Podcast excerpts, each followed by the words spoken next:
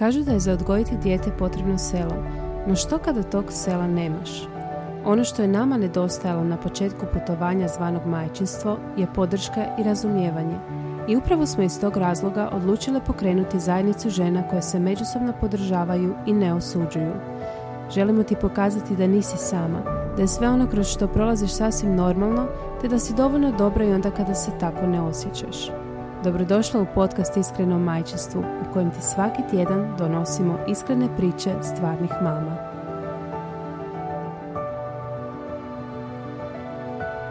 E, pozdrav super mame, dobrodošli u još jednu epizodu našeg podcasta. S nama je danas e, Angela Bralić, poznatija na Instagramu kao Clio's Dreams. Jesam dobro rekla, Angela? Jesi, jesi. Da. E, pa evo ja bi, e, s Angelom ćemo pričati o školi, o jednoj vrlo kompleksnoj temi, što ja mislim da neće čak biti dovoljno niti jedna, e, jedna samo epizoda. Vjerujem da ćemo i nastaviti u budućnosti pričati o ovoj temi. Škola je, sad dok ovo snimamo, škola je jučer u Hrvatskoj završila. Pa evo, Angela, za početak. Tko je Angela i zašto si pokrenula Instagram profil Clio's Dreams? Pa evo, znači, već si rekla, dakle ja sam Angela Paralić, inače sam po struci magistra edukacije, povijesti hrvatskog jezika i književnosti i e, radila sam baš dakle, dugo vremena u školi i e, vidjela sam djecu i u osnovnoj školi i u srednjoj školi. Znate kako te obično izgleda kad krenete raditi u hrvatskim školama, onda ste stalno na zamjenama, pa ste malo u osnovnoj, pa ste malo u srednjoj. E, radila sam i s djecom s posebnim potrebama i e, radila sam u svim tim razredima, u svim tim, dakle neovisno o tome koliko su djeca, koji su razredi, u koje škole idu, e, imaju neke vještine koje su im zajedničke, a koje im pomažu da se u školi, pa prvenstveno ja bih rekla, osjećaju dobro, a i da budu uspješni. A mi nekako često idemo prema tome da obrnemo taj redoslijed, ono prvo da budu uspješni, pa tek onda da se osjećaju dobro. Primetila sam u tom procesu da um, znati želja kod djece i da ta prirodna ljubav prema učenju i to koliko se oni dobro osjećaju kroz godine, kako su djeca sve starija, postaje sve, sve slabija. Znači kad ste u petom razredu, znači ja predajem predmetnu nastavu i kad ste u petom razredu e, djeca jedva čekaju, ono, ne znate koga ćete prije prozvati puno je više djece koje žele baš biti aktivno uključena u nastavu. Znači, gledate koga ćete prije pozvati, prozvati da digne, da kaže ono što, zbog čega je digao ruku i um, jako su oni, znači, puno više žele sudjelovati aktivno u toj nastavi i zanima ih i rado odgovaraju na pitanja. Kako to vrijeme protječe, to je sve količina i broj ruku koji su, se, koji su u zraku je sve manji i sve više vama treba uh, energije i uh, različitih metoda i načina da ih nekako motivirate da sudjeluju aktivno u toj nastavi. U onom procesu u kojem se zaista uči, jer se ne uči samo u onom dijelu kad se spremamo za ispit, nego uči se zapravo na svakom tom nastavnom satu. Da, a zašto je to tako? Što ti misliš? Je li to zbog ono prevelike količine gradiva koji dosta, dosta ovaj, svi se žale na to ili možda zbog, možda čak ni učitelji nisu dovoljno e, ne znaju na pravilan način e, prenijeti neko znanje ili je to možda e, i zbog pritiska roditelja, zbog tih, evo sad smo trenutno ti upisi u srednju školu su, barem u Zagrebu koliko ja znam, ono, znam da je da većin, većini roditelja kao ocjene nisu toliko važne, ali zbog upisa jesu jer se traži ono 5.0 ako se želiš upisati u neku gimnaziju koju baš ono jako želiš, da je nemoguće ako nemaš prosjek uh, baš ono vrhunski. Je, mislim da svega. Nije samo u Zagrebu, mislim da je u puno, zapravo u ostatku Hrvatske i u puno mjesta to je tako, dakle ako nemaš super e, sve 5.0 ili barem da ne prolaziš s 5, teško je odabrati u koju ćeš se školu upisati, to, to, to je problem kojeg smo svi svjesni, a koji je zapravo produkt ovih nekih drugih stvari koje se događaju prije cijelog tog procesa i koji su se dogodile prije cijelog tog procesa, to je produkt toga. Pa rekla bih da je, ne volim tu retoriku okrivljavanja, znači ili je roditelj kriv ili je učitelj kriv ili je sad je mhm. sustav ili mislim mi ne možemo danas sad riješiti taj problem. Nije on ni nastao jučer, znači ne možemo ga riješiti u jednom danu. To je nerealno za očekivati i rekla bih da je to zapravo splet puno okolnosti o kojima mi hm, ne razmišljamo od dubine. Znači idemo onim simptomatskim, sad ćemo riješiti to tako da ćemo djeci dati svima super ocjene i opet sad nemamo, nemamo, nemamo taj riješ, nismo riješili problem s time što smo simptome riješili, nego trebamo zavratiti tamo na početak i onda vidjeti što se zapravo dogodilo. Ima i u školstvu, definitivno ima problema, ne u smislu toliko da je gradiva toliko puno, da, definitivno ima stvari koje ono treba i dalje mijenjati i koje normalno da e, nastava i ne može izgledati danas više u 21. stoljeću onako kako je izgledala prije, ni prije 10 mm godina čak, a kamoli prije 15, prije 20 i slično. Znači, to bubanje čak ne bih rekla ni da je da ga je bilo manje. Neki roditelji znaju reći kao danas je puno teža škola i uh, puno je više bubanja i slično, pa ja čak ne bih rekla da ima više bubanja ili da ima više tog količine. Ja, mi smo poprilično tog učili. Ja se sjećam da sam stvarno, ono, to su bile ogromne količine gradiva. Nije bilo sad da sam, ono, znači isto sam to pomislila i čudila sam se, ono, zašto se uvijek to gradivo toliko ističe kad mi zaista jesmo imali izrazito zahtjevno gradivo. Ja sam da sam morala učiti cijelo vrijeme. Tako da isto se slažem da to gradivo vjerojatno nije toliki problem. Nije u količini gradiva ni u tom, toj količini bubanja, mislim da je toga bilo i prije, nego danas su nama zahtjevi takvi da moramo promijeniti to bubanje, jer nam ne koristi. Mislim, i kad govorimo i o promjenama koje se događaju u 21. stoljeću, nama više bubanje zaista nije korisno, a opet ne možemo ići u tu krajnost da samo imamo e, aktivnosti koje gdje nećemo od djece tražiti baš nikakve činjenice. Jer kako ćeš ti razmišljati oko o nečemu ako ne znaš neke činjenice, ako ih nemaš. dakle, ne možeš niti razviti to, te vještine koji su ti potrebne. Znači, ne bih rekla da su nam e, da su nam činjenice nebitne. Znači, mi uvijek idemo u krajnost to ili jedno ili drugo. Ne bi rekla da je ili jedno ili drugo, nego treba nam jedno i drugo. Trebaju djeci i činjenice da bi oni mogli iz njih nešto novo dakle, ili mhm. razmisliti ili stvoriti ili Dakle, mi znamo u kojem smjeru želimo ići u 21. stoljeću, to je naravno i kreativno mišljenje i kritičko mišljenje, samo što ljudi često i pogrešno tumače. Dakle, nije kritičko mišljenje kad nešto kritiziramo, nego je kritičko mišljenje kad znamo gledati na stvari iz više različitih kuteva.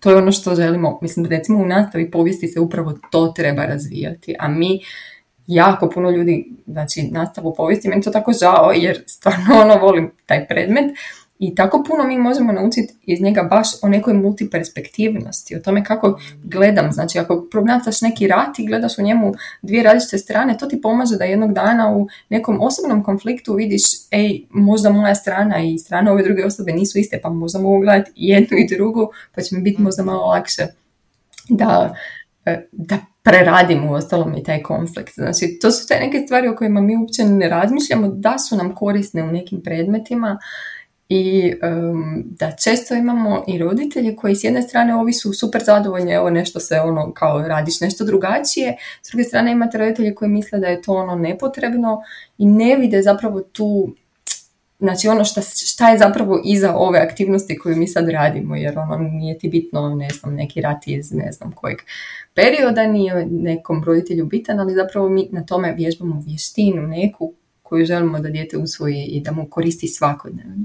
Ja se nažalost povijesti sjećam u svojoj školi kao jedino bubanje, jer je to bilo zaista bubanje i ono sjećam se tih podcrtanih udžbenika i svega, a u biti volim povijest, ono, uh, u biti tek sam neke predmete zavoljela kad sam prestala ići u školu, ono, znaš, ono, tek mi je tad postalo zanimljivo kad sam, ono, mislim, meni je recimo na fakultetu bilo uh, puno ljepše, jer sam nekako učila svojim tempom, a osim toga što da bereš ono što voliš, naravno, pa i to studiraš i tako dalje.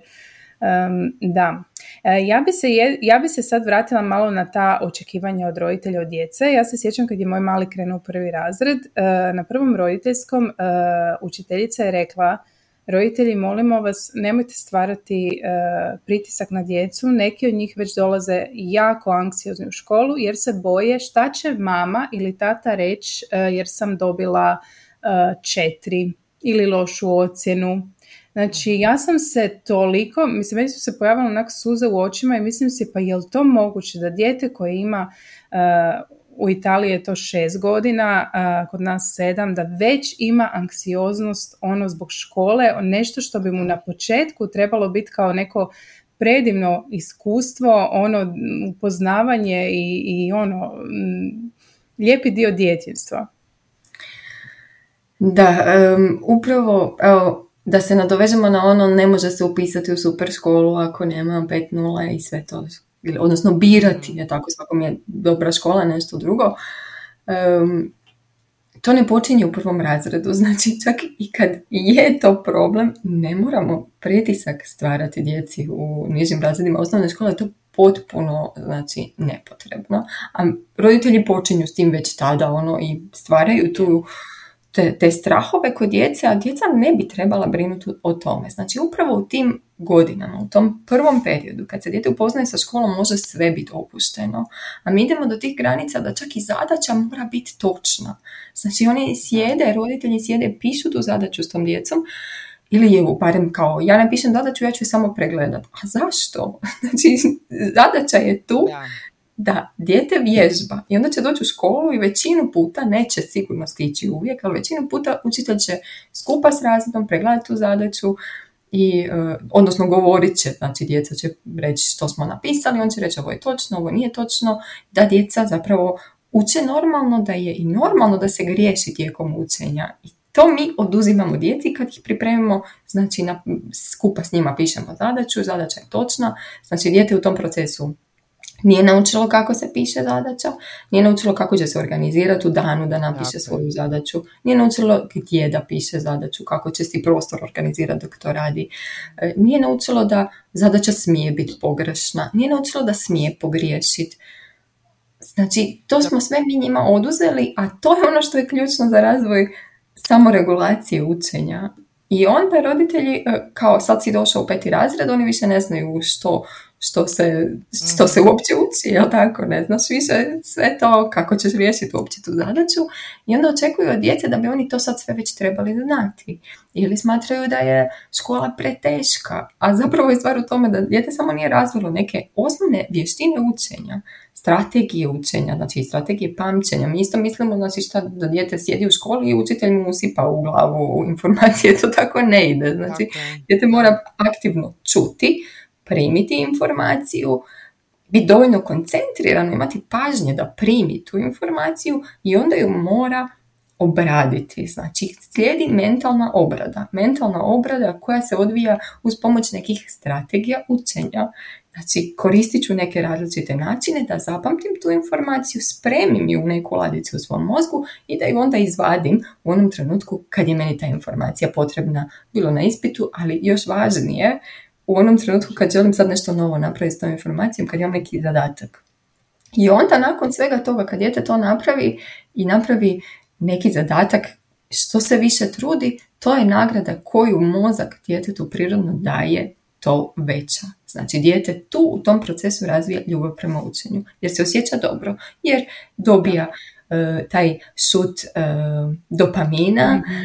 koji slijedi nakon što smo odradili zadatak uspješno. I samopouzdanje, da. Samopouzdanje onda raste i onda ono zna, vidi, uspio sam riješiti ovaj zadatak sam, bez mame, bez učiteljice, sigurno mogu sad još neki sljedeći isto tako riješiti i onda ide na sljedeću stepenicu i na sljedeću. Znači, i to očekivanje da škola treba biti lagana. Ma, mhm. Ako bude lagana, kako će dijete zapravo e, napredovati? Znači, mora biti malo teška. Mozak mora osjetiti mali napor da nešto, da naraste, da se razvije, da, uprosti Sonja, nešto si htjela reći. Da, zapravo slušam te, e, jako mi je ostalo upečatljiv ovaj dio u kojem si rekla da im ne dajemo mogućnost pogreške. Uh, ja bi sad evo dala primjer iz e, svoje škole, reakcije roditelja gdje sam se ja zapravo frapirala. znači ja svoje dijete u pravilu ne pitam, ja ga pitam kako je bilo u školi, mi razgovaramo o školi, ali on ima svoje obveze i nemam potrebu tražiti druge roditelje za informaciju ili učiteljicu pitati što ima za zadaću i tako dalje. Zato jer ne znam, barem sam ja tako odgojena, da imam neku, želim mu stvoriti taj osjećaj da mora imati odgovornost. Jer imam osjećaj da ako ja sad ispitujem sve što on treba raditi i onda mu to kažem, da apsolutno ne ispunj, ono, ne iskorištava svoj potencijal uopće, e, niti može stvoriti taj osjećaj odgovornosti prema školi, svojim obavezama, svojim olovkama u pernici, recimo za početak, ako govorimo o prvom razredu. I sad uglavnom, uh, znači ja sam na toj strani gdje mi je ok da učiteljica ne daje sve informacije kad djeca izostanu iz škole, nego da se mi moramo i da se učenici među sobom moraju čuti i saznat, kao što smo mi u konačnici u osnovnoj školi. Dok je jako velika druga količina roditelja stvorilo ogroman pritisak na učiteljicu zašto se informacije o školi, pored svega što imaš na dnevniku u konačnici, zašto se ne daju još u grupi roditeljskoj na Whatsappu ili ne znam gdje. Znači ja naprosto sam frapirana što je velika većina roditelja tog stava. I sad evo, što ti kao stručna osoba zapravo misliš i savjetuješ u tim slučajevima? Što je zaista bolje za to djete? primijetila sam na, zapravo u razgovoru i sa drugim mamama da se osjećaju loše čak ponekad jer ne žele sudjelovati u tim Viber, Whatsapp grupama i slično jer ono kao kak te nije briga. Mislim zapravo mhm. ne, to nije posao roditelja. Znači nije posao roditelja da se informira o stvarima koje su dječja odgovornost. I onda oni ne mogu ni razviti svoju odgovornost ako mi njima stalno govorimo sad trebaš napisati zadaću iz ovog, sada e, trebaš uh, dakle, prepisati mhm. ovo ovdje, sad trebaš napraviti ovaj zadatak, sad trebaš učiti za ovaj ispit, sad trebaš učiti za onaj ispit. To djetetu ne koristi jer ono samo treba polako učiti kada i kako i koji su njegovi zadaci. Znači, nepotrebno je. Znači, dijete ide u školu, isto tako treba naučiti komunicirati sa e, vršnjacima svojim i pitati ih, jer je ok pitati pomoć, jer je ok pitati nekog iz razreda, ne znam, što je bilo u školi kad me nije bilo, možeš li mi posuditi bilježnicu, ili e, ako nešto nije razumio, ok pitati učiteljicu, možete li mi to ponovno objasniti. Znači, slobodno i, i, i čak poticati dijete da to slobodno pita. Naravno da ćete vi, da trebate biti informirani o važnim stvarima, o tome, dakle, kad je nekakav izlet, kad je neki roditeljski, trebate doći na informacije redovito da čujete nešto, ali nepotrebno je da roditelj bude informiran o svakoj zadaći u školi, jer, jer to nije njegova zadaća, to je zadaća od djeteta. To je svojevrsna kontrola, ja bih rekla da je to kontroliranje vlastitog djeteta. Ja se sjećam tog osjećaja kontrole nadamnom i jako mi je to uvijek smetalo.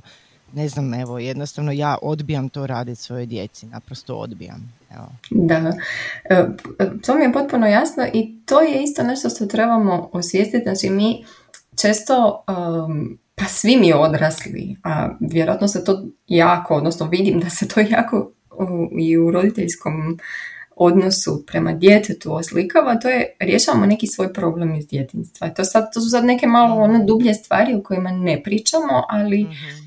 neki roditelji da, s jedne strane neki žele kontrolirati dijete, dakle iz osjećaja, ne znam, moram sve to pratiti, moram uh, riješiti problem djeteta, ne smijem pustiti dijete da ono doživi ikakvu neugodnost ili nešto mm slično, a time ne stvaramo dakle, dobro okruženje za dijete jer ono zapravo na tim nekim malim i čak i neugodnim situacijama, možda i malim nepravdama, uči e, biti otpornije, zauzeti se za sebe, uči neke komunikacijske vještine. Sve se to razvija baš u tom procesu. Opet, ako mi stalno rješavamo njihove probleme, mi njima oduzimamo mogućnost rješavanja problema, razvijanje vještine rješavanja problema, a to je ono u budućnosti, to su oni ljudi u budućnosti koji će biti najuspješniji, znači ne, ne trebamo to skrivati, znači neće biti najuspješniji oni koji dakle u kojima netko drugi umjesto njih radi i rješava njihove probleme, nego ovi koji sami znaju rješavati svoje probleme. A s druge strane, neki roditelji, co sam isto primijetila, um, pišu zadaću s djetetom jer ono silno žele da je netko s njima pisao tu zadaću. I to je ono, ja samo ne želim biti kao svoji roditelji, neću biti takav da me nije, da nisam prisutan ili, ali opet to ide do neke granice. Znači, mi nećemo mi sad reći djetetu kojemu je teško i ne da neki zadatak, ono baš me briga. Znači, opet mi ili, ili, ili sam tu ili nisam tu.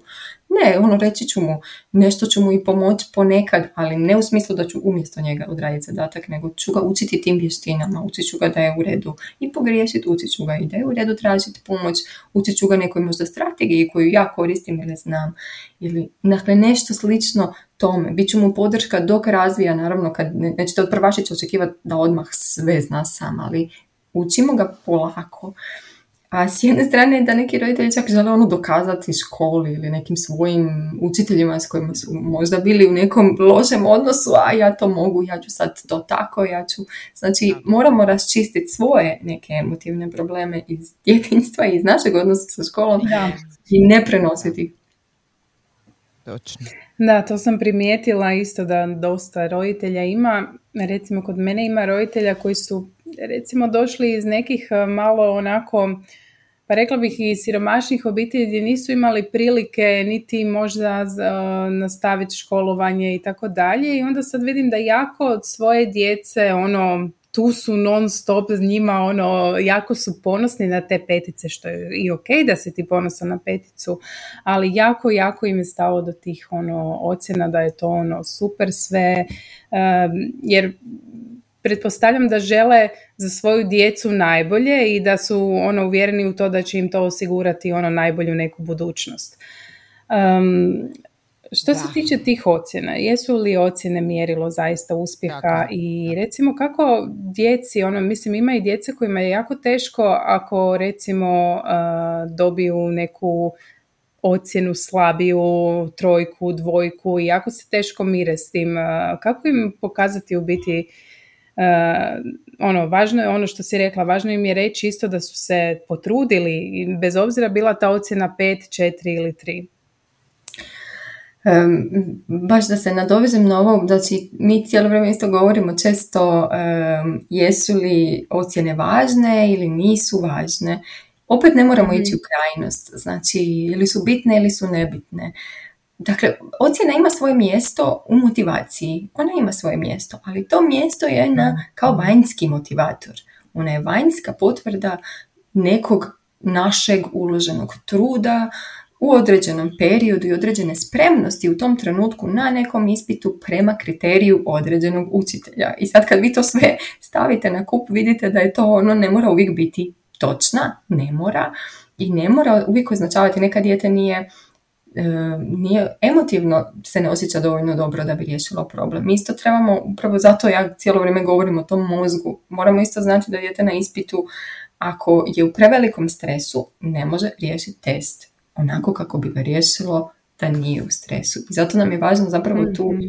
smanjiti pritisak oko ocjena. Ocjena nije nebitna, ali je puno važnije da dijete voli učenje, Isto tako je puno važnije da razvijete vještine učenja, da zna kako se motivirati, da zna da održi tu prirodnu znatiželju. Znači ona je ključna. Svako dijete rađa se sa prirodnom znatiželjom, a mi smo u jednom trenutku počeli govoriti da je normalno da djeca ne vole školu ili da ne vole učenje. Nije to normalno. Normalno je da vole učenje. Samo je ponekad opet uh, je li roditelj kriv, je li škola, je li učitelj, je li ovo. Sve Znači sve, nikad nije samo jedna stvar. Jedan dio je osobnost djeteta, znači ovo što si govorila, znači neka djeca su anksiozna odmah od početka, znači u prvom razredu imaju osobnosti djeteta nešto, znači ako e, smo i školski sustav je tako postavljen, e, onda imamo roditelje koji su preuzbuđeni ili pre e, nervozni oko škole, onda imate dijete koje je osjetljivo, pa normalno da će onda dijete dakle, raditi neki oblik anksioznosti kad dođe u prvi mm. razred, jer ne, neće svako dijete reagirati isto na sve. Mi isto volimo onako kao u roditeljstvu sad imaš jedan recept i sad će ti to profunkcionirati. Ne mora značiti, znači zapravo ono najjednostavnije, najbanalnije zapravo, a nešto što svi zaboravljamo je da upoznajemo to dijete s kojim imamo posla, dakle svi mi odrasli, ne samo roditelji, nego svatko od nas, da se potrudimo što više upoznati to dijete i vidjeti kako s njim komunicirati, kako njemu pomoći da ide dakle, u tom smjeru razvoja ljubavi prema učenju i vještina učenja. je u tom procesu jedno samopouzdanje. Znači ja sam izradila tu jednu e, piramidu učenja i u dnu te piramide je sigurnost, samosvijest, samopouzdanje i smisao. Znači to je ono što je svakom djetetu u temelju. Ako je taj temelj stabilan, onda mi gradimo motivaciju, onda gradimo koncentraciju, onda gradimo strategiju učenja i onda je na vrhu ovo kreativno mišljenje, kritičko mišljenje, ono, ono što nama pomaže zapravo u nekom samoostvarenju.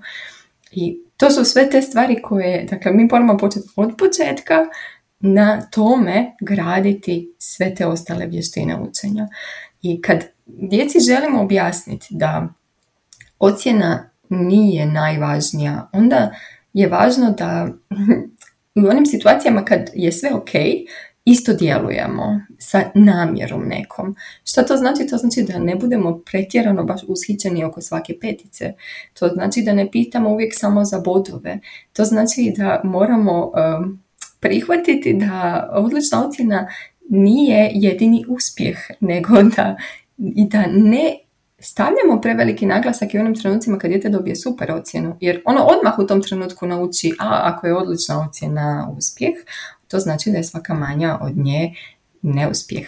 A to je ono što nam je jako teško. Naravno da odlična ocjena ima svoje mjesto i ona je vanjski motivator, ali rekla sam već unutarnji motivator je osjećaj postignuća i to je ono na što mi trebamo staviti naglasak. Znači kad dijete i dobije pet, u školi, onda možda bolje da ga pitamo kako si se osjećao nakon što si riješio ovaj teški zadatak. Što ti je bilo u testu najteže?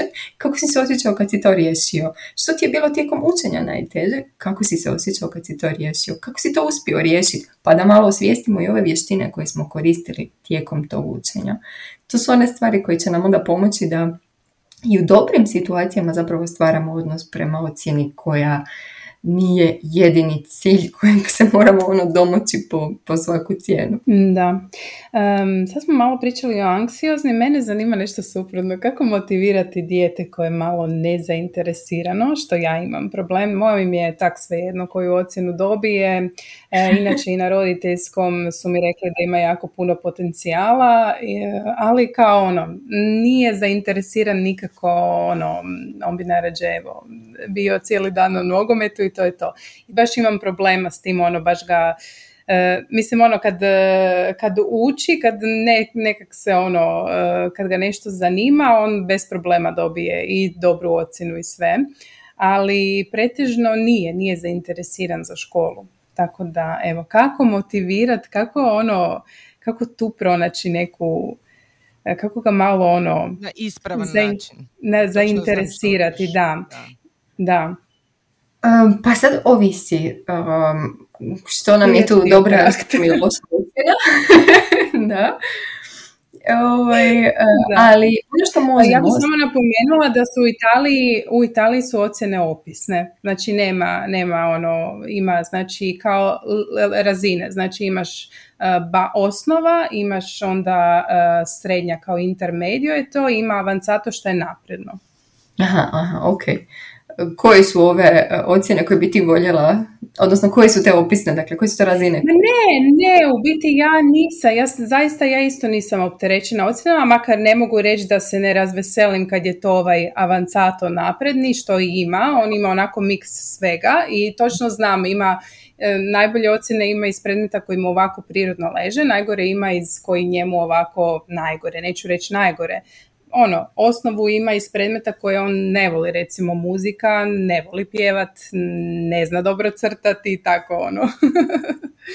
Ali ja. uh, ovisi, znači sad ovisi uh, koji nam je zapravo u razlog, koji razlog leži iza toga zašto želimo da dijete ide, dakle ima bolje ocjene sad ili da ide u taj dakle, sljedeći neki napredni, uh, napredni dakle, napredniju razinu. Uh, pa možemo tražiti zapravo neke stvari i uočavati neke vještine koje dijete razvija na tom predmetu, a koje su njemu korisne, koje je ipak koristio, koji su ipak njemu na neki način pomogle i možemo osvještavati da dijete i tijekom nekakvog učenja razvija te neke vještine. Znači, u, ovom, u ovoj situaciji potrudio si se više, je li ti to pomoglo da možda razviješ neku novu strategiju, kako bi mogao pristupiti ovom problemu. Mhm. Dakle, pokušati na taj način da onda idemo prema vještinama učenja. One će nam koristiti, dakle, možemo ih vježbati na svakom predmetu i one nam koriste i kasnije. Koriste nam i u svakodnevnom životu, koriste možda i u nogometu. Znači,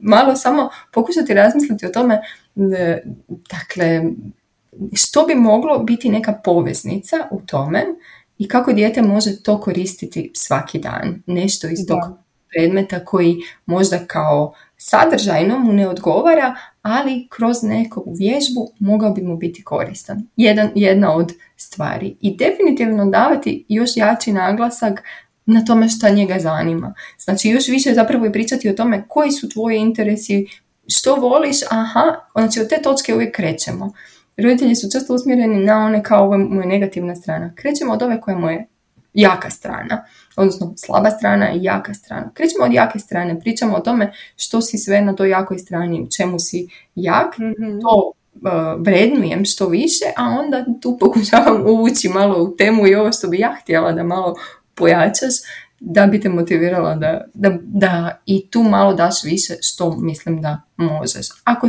dijete doista to prihvaća. E, važno je isto reći da e, nekad ako, znači, ja isto pretpostavljam da ne bi bila baš sretna da imam dijete pa da mi ima tri iz povijesti, sigurno ne bi bila baš najsretnija. Sigurno bi pokušala naći neki način da ga tu motiviram, ali opet onda tu moram razmisliti o tome je li sebe, da. Je, je, li to, opet moram se iskontrolirati, ono, razmišljati je li to sad meni presudno i pokušati naći neke načine, mislim, ne možemo utjecati na to ni kakvog učitelja dobije dijete iz nekog predmeta. Dosta nas mm utječe na predmetnu svoju nastavu. I nekome će odgovarati moj stil, nekome neće. Ja to potpuno razumijem. Da, da, da, to je isto normalno.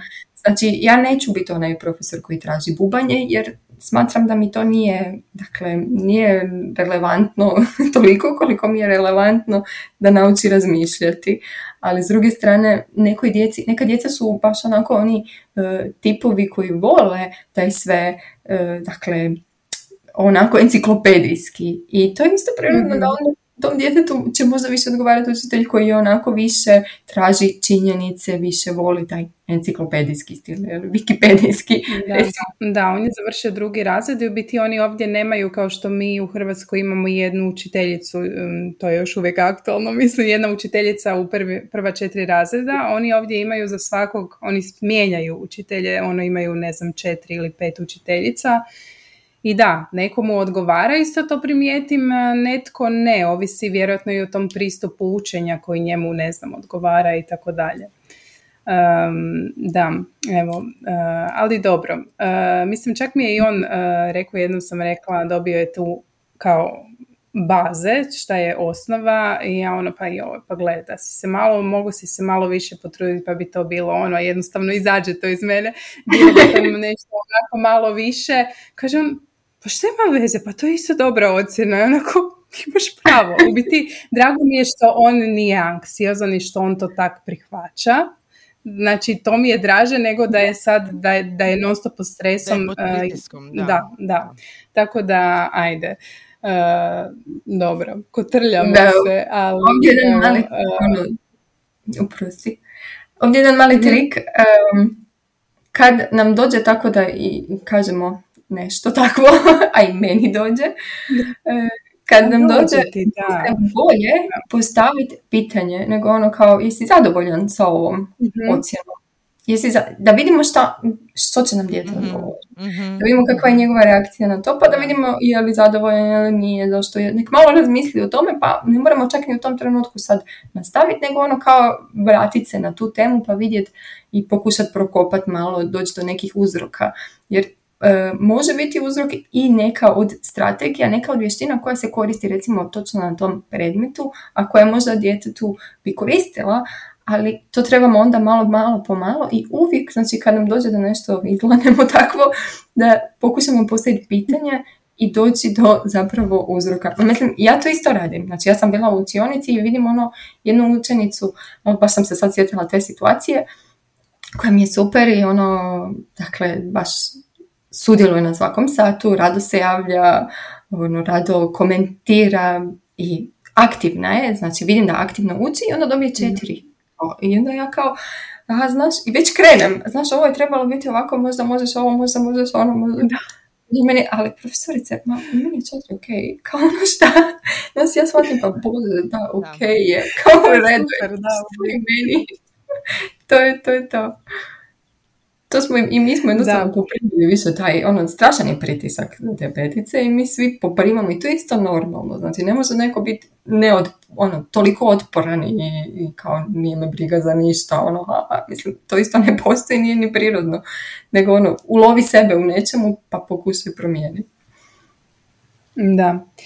E, nedavno se u svom postu spomenula isto ono najčešće pitanje koje je roditelj i obitelj on e, djetetu postavlja na kraju školske mm godine s koliko si prošao? I napisala si da bi u biti trebali zamijeniti to pitanje s nekim e, drugim pitanjima možda bez obzira je li to petica, trojka, dvojka ili šta već pa evo možeš li nam malo e, gdje tu griješimo jel ovaj što je pogrešno u biti u tom pitanju? E, u tom pitanju je pogrešno zato što stavljamo kao ono sukus cijele ove priče, godinu dana dijete odlazi u školu, veseli se, e, smije se sa svojim učiteljima, sa svojim vršnjacima, uči nešto novo, svaki dan razvija neke svoje nove vještine, uči kako dakle različite, kako svijet funkcionira oko njega, uči u sebi, uči u svijetu, uči u drugima, a jedino što mi pitamo na kraju te godine je s koliko si prošao. Meni je to, to mi je baš tužno. Evo, dakle, moramo, mislim moramo, ništa se ne mora, ali zaista mislim da možemo uh, bolje i kvalitetnija pitanja postavljati. I ne stavljati, znači sukus cijele naše školske godine, onda jedan djetetu kažemo, drugim riječima možemo mu samo reći ono, bitno mi je kakvu si ocjenu dobio, a ostalo što si Da, u biti uspoređujemo njegov uspjeh i trud samo sa ocjenom, da, da. I na neki način ne samo da njegov uspjeh uh, omalovažavamo na taj način jer je to samo ocjena, nego mm. omalovažavamo i cijelo to njegovo iskustvo koje nije čak niti samo intelektualno, to ja cijelo vrijeme govorim, nego je i emotivno, nego on dijete neke potrebe svoje e, u, kroz školovanje pokušava zadovoljiti. I onda nama je kao sve to nebitno, bitno nam je samo da li si mm. prošao spet. to, to, to mi je baš... I vidim djecu, ono, ne znam, e, na plaži ili na... Dakle, čujem kako i ostatak, dakle, nisu samo roditelji, nego i svi ti ostali ljudi, ono, a, koliko si prošao, i onda mama, 5-0, onda si kao, a, super, super. Ali gledaj, i klinci među sobom, ja vidim, uh, jučer sam baš vozila svoje dijete na jedan uh, rođendan prijatelju iz razreda i vozila sam još jednu djevojčicu s njim u autu. I njihov razgovor prisluškujem ko prava mama i slušam aha Lukas, koliko si ti prošao? I sad oni komentiraju među sobom i komentiraju među sobom, aha ova djevojčica, ona ti baš ima jako loše ocjene, ona ništa ne zna. Znači mm. oni već među sobom, mislim to nije zlonamjerno to što oni pričaju, oni su pre mali da bi to bilo maligno što oni izgovaraju, ali to su fraze koje oni čuju, oni to mm. slušaju od nekoga jer ne mogu to, nisu sposobni sami to osmisliti. Znači, Normalno. osjećaj kao da je ta kompetitivnost već među njima.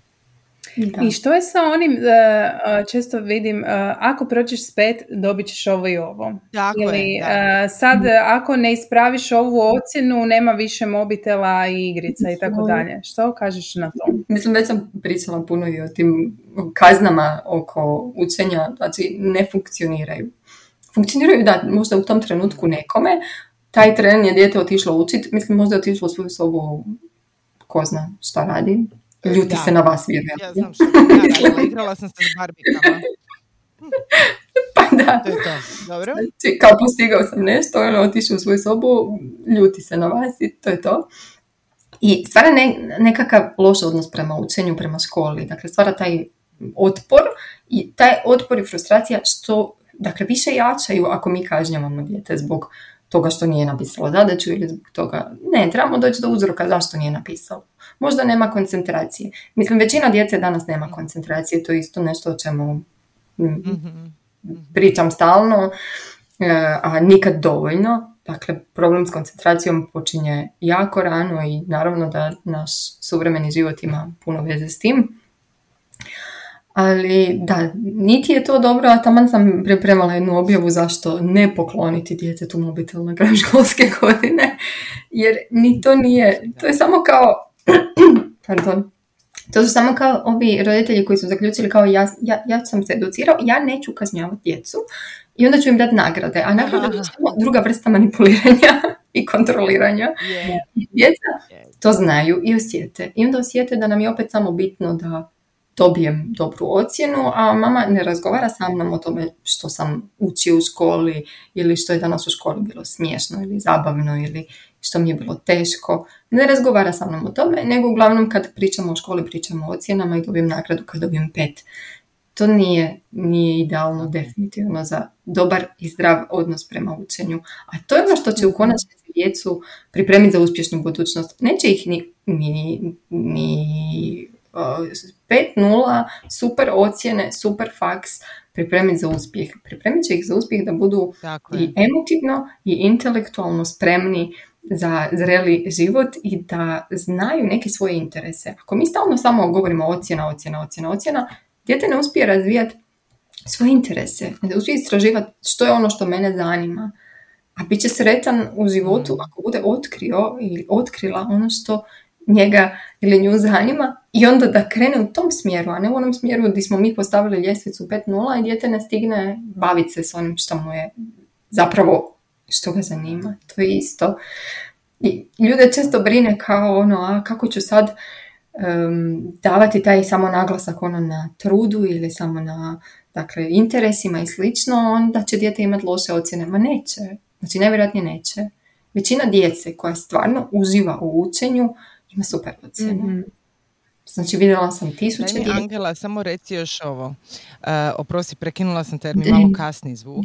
Mm-hmm. uh, biti pitanja koja bi bila dobro postavljati djeci nakon svakog dana u školi, a da nisu, pretpostavljam, uh, kako je bilo u školi, je šta si naučio, znači koja bi bila, kako uspostaviti tu komunikaciju, imam osjećaj kao da mi roditelji ni ne znamo što bi uopće pitali djecu. Meni moje djete kaže, bilo je odlično, točka tu Znači, da, da, da, i moji, ono Kako stvoriti taj odnos da onako možemo iskreno razgovarati i kako postavljati pitanja da njima ne stvori pritisak ovaj sav koji si sad spomenula? Um, razgovarati što više o samom sadržaju. Mislim, ja sam to vam pripremila i na svom newsletteru 30 pitanja koje možemo postaviti djeci za razvoj pozitivnog odnosa prema školi i za razvoj vještina učenja.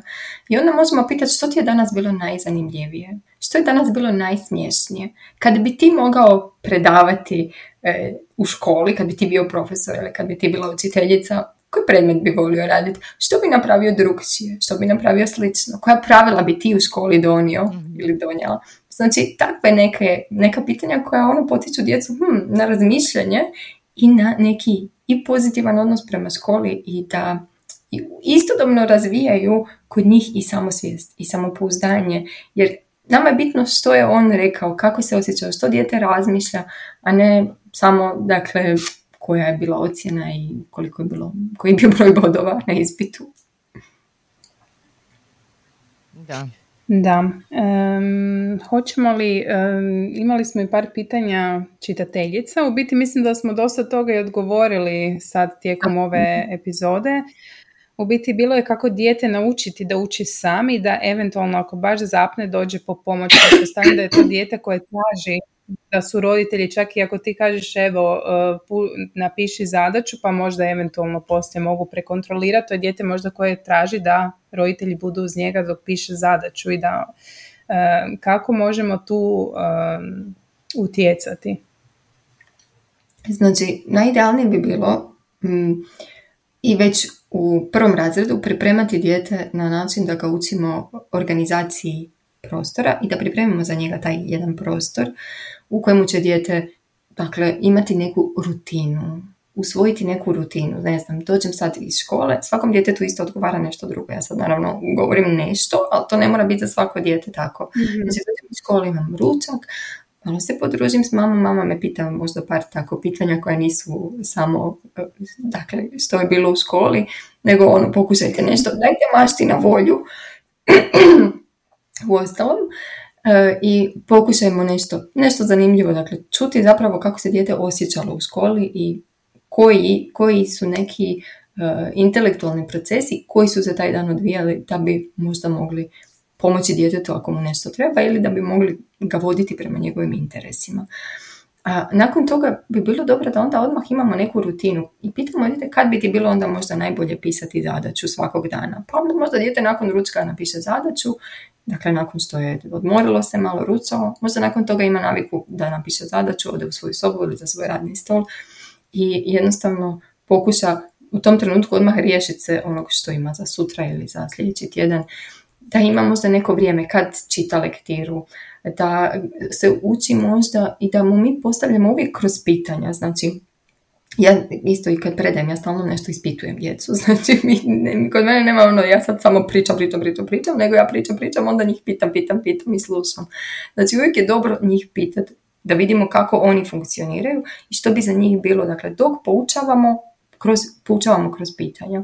Pitamo ih kad, kad imaš danas, dakle kad ovaj tjedan recimo imaš manje posla, a možda misliš li da bi ti možda taj dan bilo bolje da se pripremaš za ispit ili da taj dan možda čitaš lektiru. Pa onda neke teže zadatke uvijek ono, pokušati učiti dijete da idu u večernji dio mhm. dana kad dijete vjerojatno ima manje energije, ima manje koncentracije, znači nešto što je lagano, što nije, znači ne moraš baš biti jako mentalno ono jako aktivan i raditi nešto što komplicirano, uh, nego gdje, gdje je možda nekakav zadatak koji je samo ono neka možda primjena ili slično. Znači ono što je jednostavnije uvijek u, u ovaj drugi dio dana. Znači zapravo pomagati djeci na način da ih učimo tim vještinama, strategijama učenja, organizaciji vremena, organizaciji prostora, da ih učimo, dakle, i da budemo tu za njih u tom nekom emotivnom e, dijelu. Dakle, da ako dijete zapne, onda tu sam za tebe da ti pomognem, ako ti treba, koga možeš pitati za pomoć. Znači sve ono zapravo što smo već i rekli. Samo ne raditi ono što jako puno roditelja danas radi, a to je da od početka sjede s djetetom i pišu svaku zadaću. I onda dijete to počne očekivati. Znači, ako ste vi sad to radili, dijete u trećem razredu ili slično, vi sad svaku zadaću ste mhm. pisali. Dijete će očekivati da vi dalje pišete s njim zadaću, a vi za to više nećete imati vremena vrlo brzo.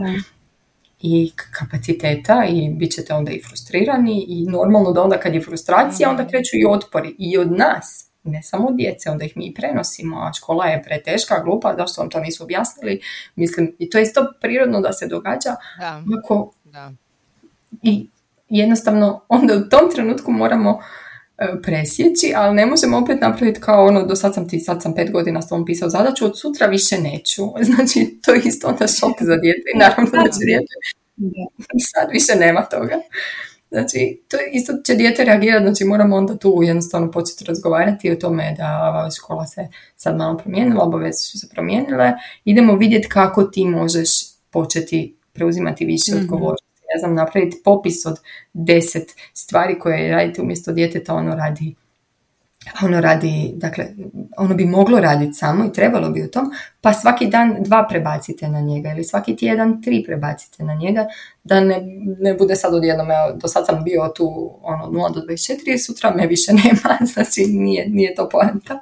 Da, bitno je i naučiti ih da ispreme sami svoju torbu i tako dalje, ono što mislim i mnogo roditelja ima koji sve rade umjesto djece, a to em što se škole tiče i drugih stvari to je onak, e, ne pomažemo im nimalo da se osamostale na taj način. Ali to je ta naša potreba je, e, je, da je balkansko. jer želimo, sve to radimo sa dobrom namjerom, nesvjesni da im zapravo ne radimo baš najbolje i to je ta uh, ono overprotective parents, ono čini mi se da imamo problem s tim i nekako nismo samo kritični. Ja, ja se sjećam tog još iz doba kad sam ja bila srednja škola, uh, gdje sam viđala puno roditelja svojih prijatelja koji apsolutno ne prihvaćaju da možda čak njihovo dijete fakat ne uči, a da nije problem u učitelju ili profesoru. Tako da mislim da ovaj, e, tu bi sve teme zapravo koje mi obrađujemo na kraju se svodi veliki pritisak i na roditelje da budemo što bolji, a totalno se gubimo u ovom uh, jako teškom um, i užurbanom životu I onako, baš si mislim, evo, slušam sad sve što si rekla, Angela je onak rekao, Isuse Kriste, koliko mi moramo raditi na sebi da toj djeci ne nabijemo te nekakve traume, otpor od učenja ili bilo čega u životu. Evo, to je jako zahtjevno, moram priznati. Slažem se, to sam isto primijetila e, u posljednjim nekim razgovorima s mamama, da zapravo uh, od silne te brige i za školu i za ovo i za ono, dosta malo stignu zapravo brinuti o sebi. I to, ali to je nešto što je još jedan potpuno drugi društveni problem kod nas, da su žene jako često u tom moraš sve, moraš sve stići, moraš ovo, moraš ono.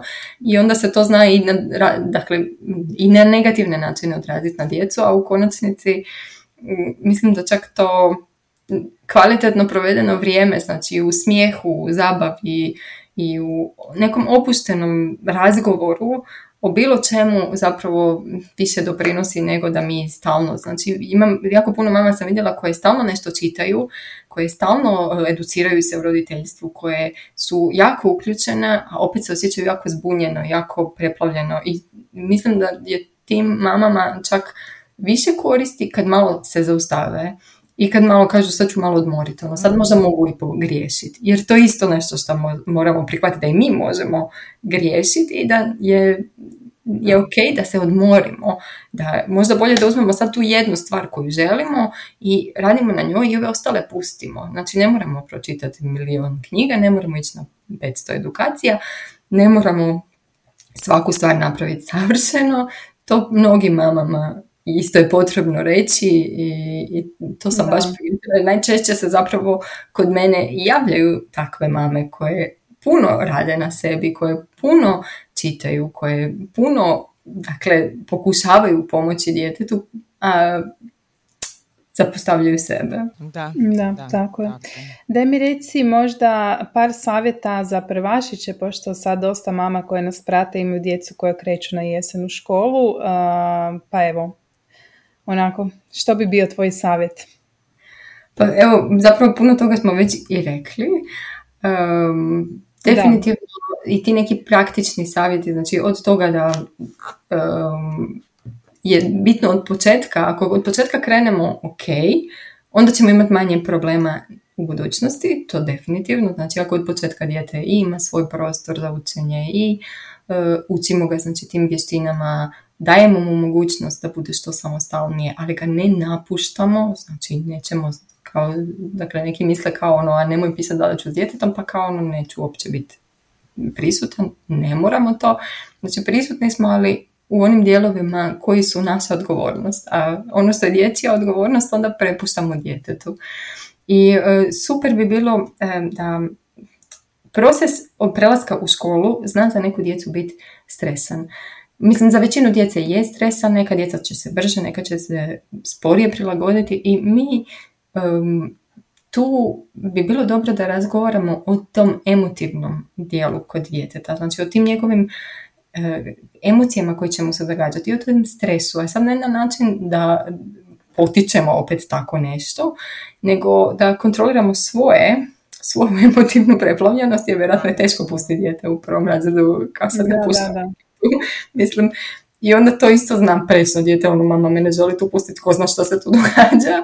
Znači to je isto, a opet jako je teško sve to uskladiti da e, ne skrivate opet djetetu tu neku svoju, nego jednostavno učiti se toj emocionalnoj regulaciji koja je nama svima teška i koju vjerujem da svi mi učimo, a razgovarati o tome s djetetom možda da ga u smislu da ga osnažimo iznutra, znači da pričamo o tome, a znaš kad si išao u vrtić, sjećaš li se možda tad ti je bilo teško? Ili išao si možda prespavati kod e, bake i isto si se možda osjećao, je li ti tad bilo teško, kako si si pomogao ili da ponese neki predmet sa sobom koji će ga podsjećati na mamu. Znači tako te neke sitnice koji će pomoći djetetu u toj tranziciji a prije toga možda odlazak i u taj prostor, ono dijete vidi više puta tu školu, možda igranje u parku blizu škole ili nešto slično.